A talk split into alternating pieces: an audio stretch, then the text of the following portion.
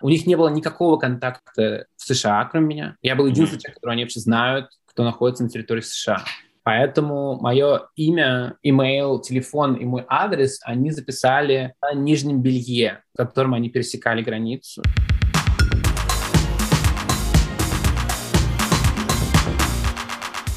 Ну что, как говорила певица Адель, hello, it's me. Ваш любимый подкаст «Гей-пропаганда» и его бессменный ведущий Милослав Чемоданов – в прошлой серии мы начали разговаривать с бывшим москвичом Гришей о том, как он за последние буквально три года смог принять свою гомосексуальность, а также выйти замуж за американского гражданина и переехать жить в Нью-Йорк, получить здесь грин-карту. А в этот раз мы поговорим с ним о том, каково ему живется сейчас в Америке, как к нему относятся здесь как к русскому, и о том, как он помогал другим людям, другим российским геям попасть в США.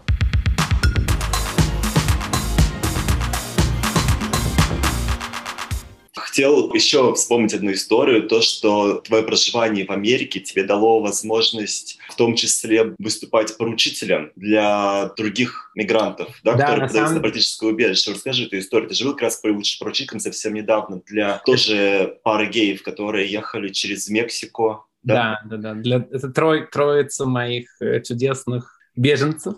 Как получилось? Абсолютно случайно я во времена еще ковида, когда был расцвет Клабхауса, как помнишь, все сидели сумасшедшие в Клабхаусе. У меня была тогда большая ностальгия и тоска по российским и русскоговорящим людям. И я там нашел квир-сообщество, в котором я тусил.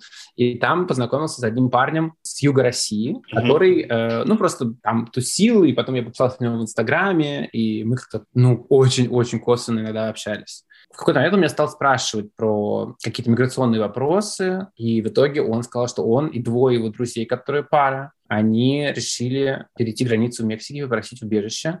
Тогда уже началась война, и я думаю, что это какое-то было одновременно их гомофобная среда очень агрессивная, поскольку у них были какие-то проблемы с тем, что, насколько я знаю, там их избивали, и какие-то mm-hmm. нападения. Плюс понятно, что как бы ситуация не станет никаким образом лучше с началом да.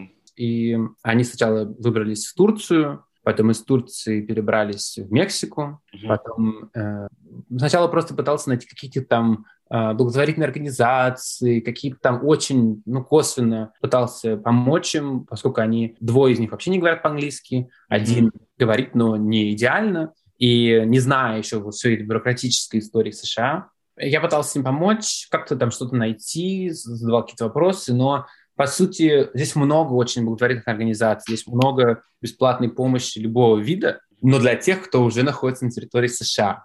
Пока ты границу не пересек, все эти благотворительные организации вообще ничего не делают. Они mm-hmm. просто говорят, что вот когда вот он даже если будет там в тюрьме сидеть и все плохо, вот тогда мы можем что-то делать. Пока он за пределами США, вообще даже не пробуйте.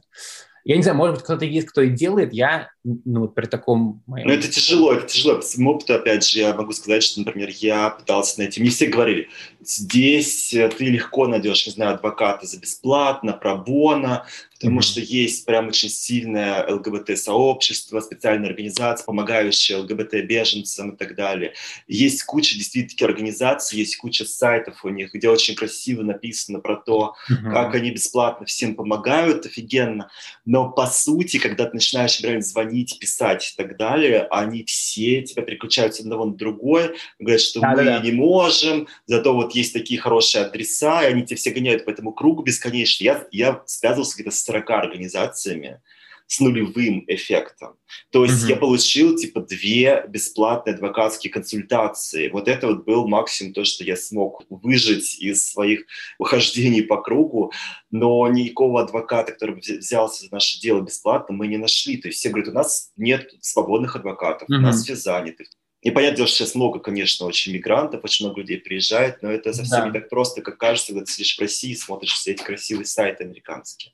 Ну да, сейчас стали в этом году, по-моему, какое-то безумное количество людей, которые просят убежища, не говоря уже о том, какое количество людей из России и Украины просят. И на самом деле, как бы, будучи людьми из Украины, им чуть-чуть попроще, поскольку там есть больше помощи волонтеров, которые сейчас помогают мигрантам. Это немножко другая история. Но при этом как бы я считаю, что в целом сейчас, особенно на фоне войны, люди обладают таким большим запасом сострадания, который они дают и россиянам, уезжающим mm-hmm. и вообще людям как бы вот с этого региона, что, ну, мне кажется, что это вообще идеальное время для того, чтобы переезжать.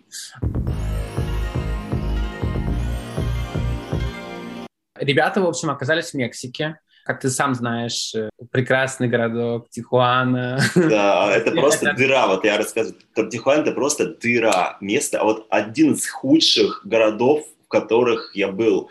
А я был, не знаю, в провинциальных городах Кавказа, не знаю, я был в городе Рыбинске, я был во многих странных местах. Но вот Тихуана — это просто вот чемпион. То есть действительно место, да. где нет ничего интересного, но очень много неприятного и опасного. Да, вообще северная граница Мексики с США э, достаточно опасное место. Несмотря на то, что остальная часть Мексики прекрасна и самых приятных народов, очень дружелюбных, Э, северная часть очень опасная, поскольку весь этот наркотрафик, картели и так далее, и там некоторым людям просто выгодно кого-нибудь похитить, чтобы хоть какой-то довыкуп дополучить, поэтому там как бы такое. Но при этом, не знаю, мне кажется, людей, которые выросли э, в 90-е в России, это норм. Как бы. Вот. И эм, Ребята, общем, сидели в Тихуане. Они, как и многие, пытались переезжать границу, что очень сложно. И я с ними постоянно связывался, выяснял, как бы, что происходит.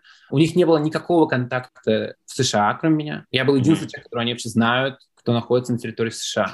Поэтому мое имя, имейл, телефон и мой адрес они записали на нижнем белье, которым они пересекали границу, чтобы... Да, потому что, потому что у вас забирают все ваши вещи, включая телефон, а, и если о вас обязательно спрашивают а, офицеры миграционные, телефон вашего поручителя.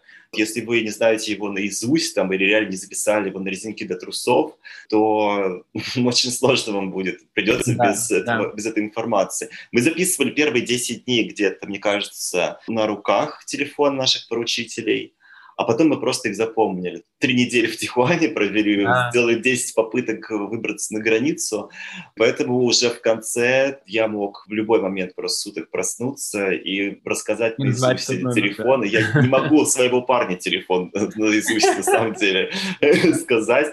У меня даже была песня, а, чтобы лучше запомнить телефон Юли, моей поручительницы, на мелодию Girl Gone Wild Мадонны. Я каждый день ее напевал, чтобы не забыть. Да.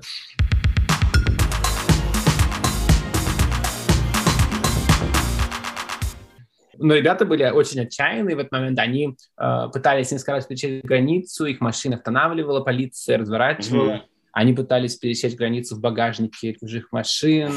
Э, в общем, они там были по полной. И в какой-то момент в итоге это произошло, и их разделили. В общем, mm-hmm. пара ребят, которые были вместе, их отправили в детеншн, такая тюрьма миграционная. Да.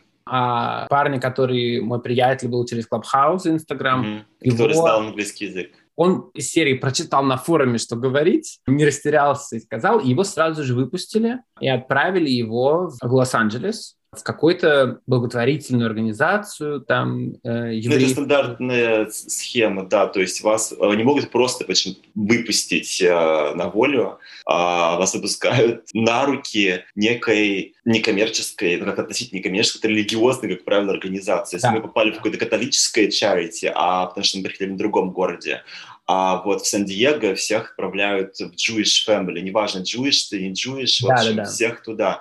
И вообще очень довольны, говорят, даже 10 долларов в конце дают. А он сказал, что это было очень мило, с ним, его там и кормили, и поили, с ним разговаривали, у него был, как бы, естественно, сильное переживание, мне кажется, такой нервный срыв, поскольку он переживал за своих друзей, которые оказались в детеншене, поэтому он плакал с местным там сотрудницам, как же так, они его успокаивали и говорили, что все будет хорошо.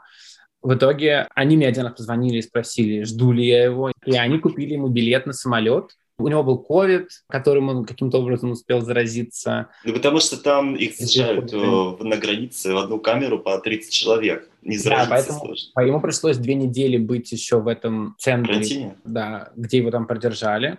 Проблема была в том, что у него не было местной сим-карты, там был Wi-Fi, и он со мной общался там через Telegram по Wi-Fi, Но ребята, которые оказались в детеншене, не могли ему позвонить, поскольку когда ты находишься в детеншн-центре, у тебя есть только там телефонный автомат, и можно позвонить по номеру.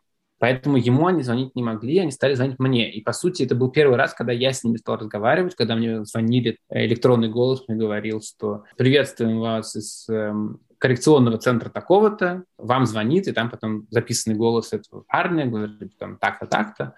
Вот, и мы с, ним стали с ними стали разговаривать. Поначалу это было достаточно сложно эмоционально, потому что им было, было понятно, что им страшно, что они очень сильно как бы там в шоковом таком состоянии. Mm-hmm и при этом они там пытаются какие-то вопросы решать, объяснить мне, там, что им нужно и так далее. Да, я разговаривал с, с этими ребятами, и один из них говорил, да, что у него впервые в жизни начались панические атаки, когда он а, да, и там, там, там это было достаточно сурово, и один из разговоров, который у меня был, меня сильно зацепил, потому что я был на вечеринке у бассейна mm-hmm. в Коннектикуте, пил коктейль, и в этот позвонил этот голос, и я такой, как бы, что-то мы там обсудили, какие-то самые важные вопросы. И я говорю, ну какое вообще там, что у вас там происходит? И он мне просто таким умирающим голосом сказал, тут очень холодно. И у меня был такой жуткий диссонанс, что я сейчас тут на этой вечеринке в бассейне с коктейлем, когда человек сидит в тюрьме, и у меня после этого как бы очень много переключилось в плане того, что я понял, что я не могу расслабиться, пока они тут не выйдут пока они не будут в безопасности. Потому что ну, для меня это был момент такого подключения, сопереживания, после чего уже невозможно было ну, как-то игнорировать эту ситуацию. Mm-hmm.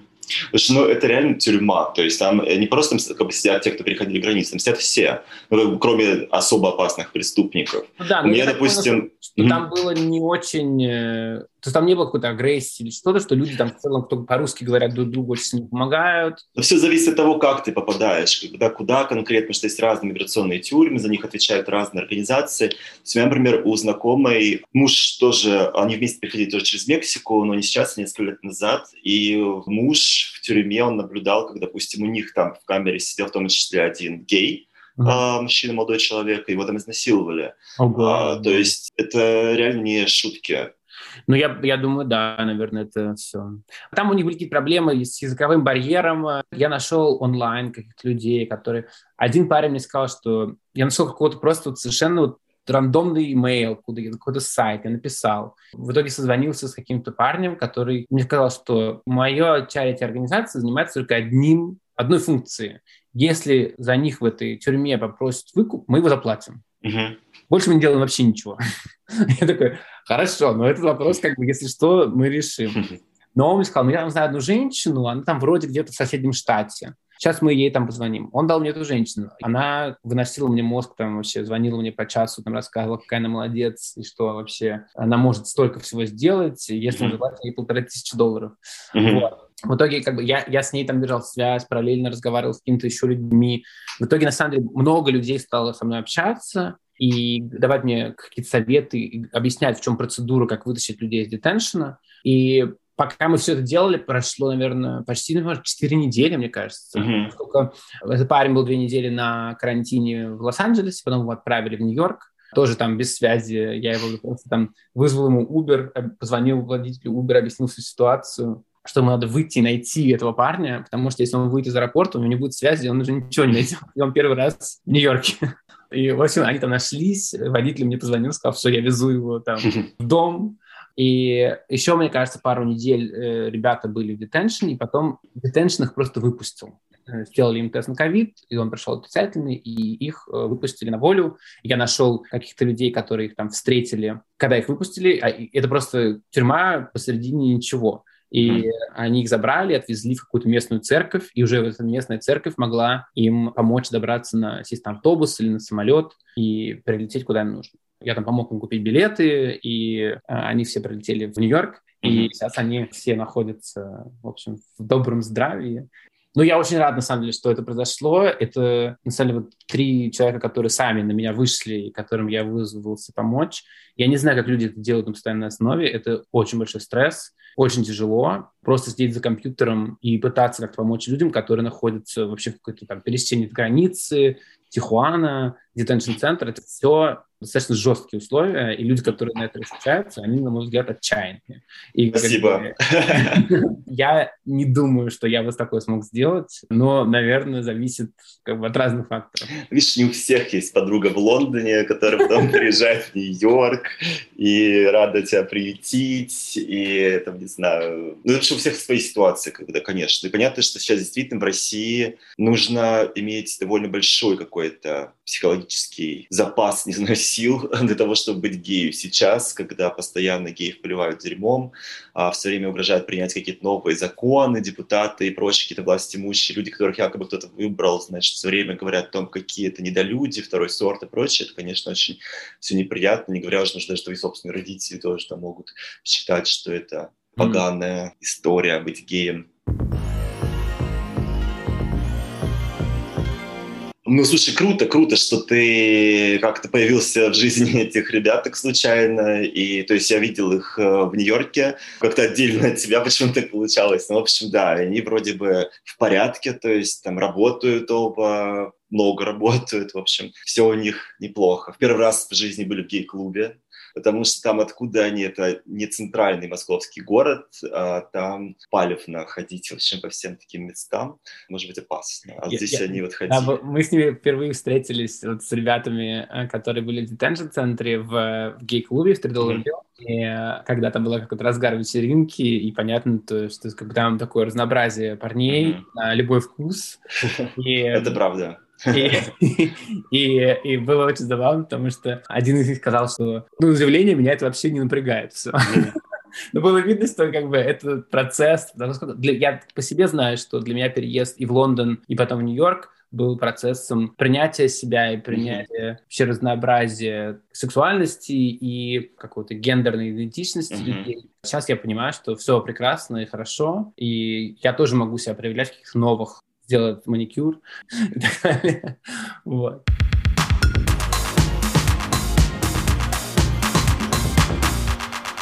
Совсем скоро мы продолжим разговор с Гришей, а пока я хотел бы сказать, что подкасту очень-очень не помешает ваша поддержка. Поэтому, если вам нравится гей-пропаганда и вы хотите, чтобы она продолжала литься к вам в ушки, пожалуйста, пройдите по ссылке, которая указана в описании этой серии, и киньте мне какую-нибудь денежку, которую вам не жалко. Я буду вам за это очень-очень благодарен. А сейчас мы продолжаем.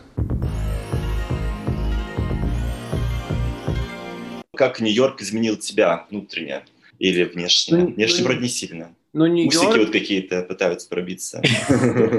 Да, как э, говорил мой друг, усики — это пропуск в трусики, по-моему. Да-да-да, есть такая а... схожая фраза. У тебя есть борода, я скажу тебе «да» еще говорят. да, да, такое тоже. Э, Нью-Йорк, ну, прежде всего, как бы того, то, что быть... Вот, то есть для меня, допустим, если я еду со своим мужем, не знаю, в метро, и нам захотелось там обняться или подержаться за руки, или там, не знаю, поцеловать друг друга, я даже не задумываюсь о том, есть ли какое-то мнение у других людей на этот счет. Uh-huh, uh-huh. Это даже не приходит мне в голову. Поначалу, я помню, когда первый раз мы пошли за продуктами в Лондоне, и мы ехали в магазин по эскалатору вниз, и э, он взял меня за руку, просто как на эскалаторе. И для меня это было такое, что, ой, это так вот впервые у меня происходит. Mm-hmm. Это первый раз в моей жизни, когда вот я в магазине, и меня вот за руку парень взял. Я понимаю, что это ничего для него не значит, но для меня да. это значит очень много всего. Это правда. Кстати, это забавно, потому что я даже рассказывал как-то в этом подкасте, что моя влажная фантазия всегда какая-то романтическое блато, но когда у меня еще не было каких-то долгих отношений, и я вот только начинал тоже какой-то свой гей-путь, я представлял себе, что я и мой парень будущий вместе идем куда-то за покупками в какой-то смысле, там, а, знаешь, не, не, не, в, не в Италию, там, на что Чигабан, просто продуктовый. Это действительно удивительно, что здесь это абсолютно какая-то basic вещь, совершенно базовая, обычная, бытовая, а, для меня это долгое время было типа вау. И здесь, на самом деле, я уже привыкаю, но первый где-то месяц, наверное, мой парень Аркаша, когда, не знаю, меня там обнимал там на людях и там целовал, я был такой, типа, люди же смотрят, реально, потому что такой, типа, что за, что за неловкость-то какая. Вот, сейчас же как-то так, выдыхаю, думаю, ну, а что, не зря, что приехали. Постепенно, постепенно расслабляешься, Нью-Йорк еще тем, ну, мне кажется, Калифорния тоже этим классная, но не в таком плане, как Нью-Йорк. Здесь любое яркое самовыражение всегда это повод для того, чтобы люди сказали тебе, как им нравится, что ты это делаешь. Да. И всегда, ну, это приятно, там, если ты что-то наделал или сделал свою прическу, или, не знаю, что, что угодно. Люди сделают тебе комплимент, незнакомые на улице. Да, это да. классная такая история. При этом, когда я путешествовал по США, в некоторых местах я так, типа, чуть-чуть аккуратнее себя веду. Если я знаю, что это какой-то республиканский штат, mm-hmm. то я, конечно, так чуть-чуть буду думать о том, что не будет ли какой-нибудь сумасшедший человек, который захочет огреть нас лопатой.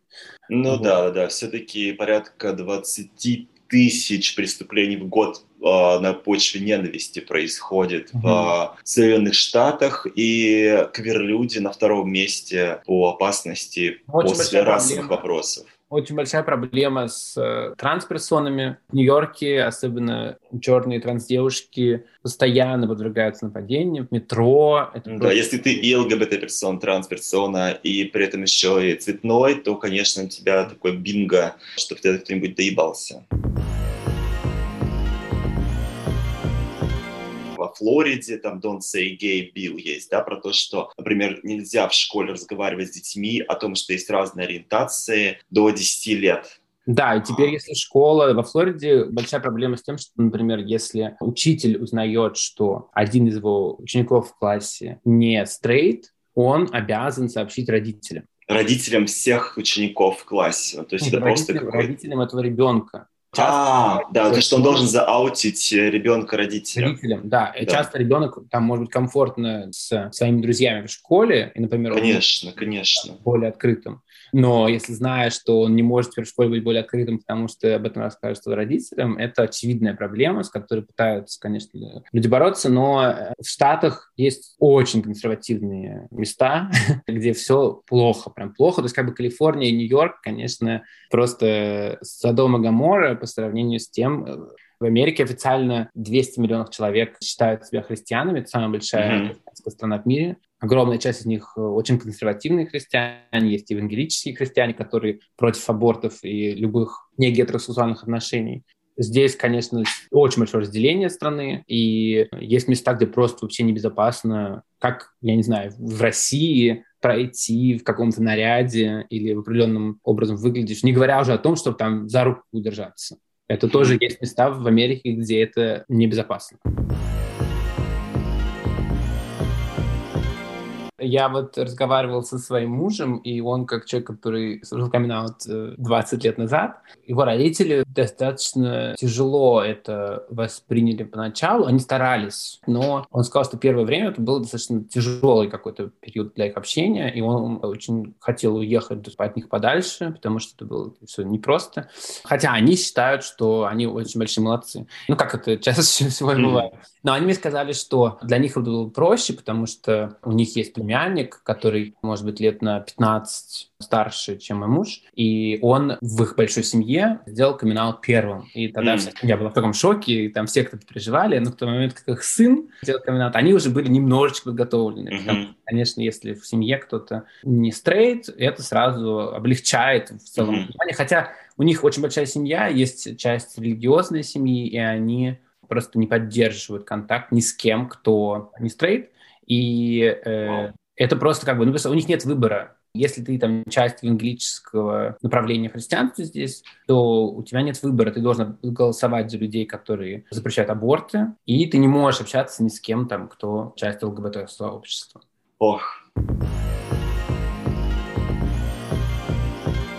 Скажи мне, наверное, что самое сложное было для тебя в переезде напоследок? Самое сложное, на самом деле, ожидание, потому что мне все, кто переехали до меня, говорили, что первый год самый сложный, это ты много стараешься всего сделать, пытаешься, чтобы что-то сработало в разных направлениях жизни, и оно, ну, чаще всего не срабатывает. И тут как бы количество должно перейти в качество, обычно это происходит через год жизни в новой стране, и это ожидание документов, невозможно работать у тебя очень много времени, очень ограничены финансовые возможности, легальный статус в процессе, и при этом нет возможности уехать к своей семье или друзьям. Вот это ожидание, оно очень непростое, и тут как бы, на самом деле, я не, не могу дать никакой совет, просто это надо быть готовым к тому, что это первый год очень тяжелый. Потом все дальше начинает работать, и жизнь налаживается, становится классно. Но первый год тяжелый. Скажи еще вот что мне. Ты, когда началась война в Украине, как-нибудь сталкивался с каким-то неприятием тебя как русского здесь, в Америке? У меня э, есть пару историй как бы обратных. Э, mm-hmm. Когда началась война, я был с своими друзьями в Калифорнии, и мы, конечно, это закруглили свою поездку, потому что был такой шок, что уже невозможно было толком как-то справляться с своими эмоциями. И потом через какое-то время у меня была другая поездка в Майами, и в какой-то день я пошел поесть в ресторан, я, я сел за бар, и бармен меня спросил, откуда я. И это было, может быть, месяц с начала войны. Я ему сказал, что я из России, и он сказал мне, слушай, ну тогда все дринки за мой счет. Я понимаю, как тебе, наверное, что будет тяжело. Вау. Мне очень многие люди написали, мои знакомые, случайные, какие-то не самые близкие, просто писали мне, что я думаю о тебе, нужна ли какая-то помощь, нужна ли какая-то поддержка. Американцы, в смысле? Да. То есть, на самом деле, очень много поддержки. Я обычно всем людям направлял какие-то ресурсы, куда можно пожертвовать деньги, как можно помочь беженцам, но я ни разу не слышал, по крайней мере, ни одной истории в США, кроме историй инвестиционных, что если были какие-то русские инвесторы, которые что-то хотели продать в США, у многих сделки сорвались, поскольку mm. не все хотели русские продукты или совместные инвестиции с русским капиталом. Но кроме этого, личных историй я не слышал никаких. Ладно, Гришенька, спасибо тебе большое, долго тебя промучил. Всего тебе замечательно, надеюсь, что не загораем наши личные встречи здесь, там мы довольно редко видимся.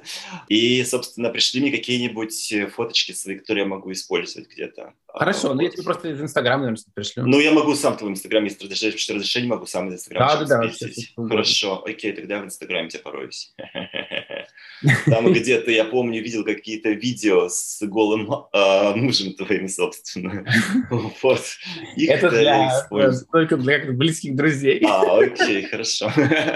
А также в моем OnlyFans. Ну, в общем, давай тогда. Всего хорошего тебе. Увидимся. И тебе. Давай, спасибо. Пока-пока.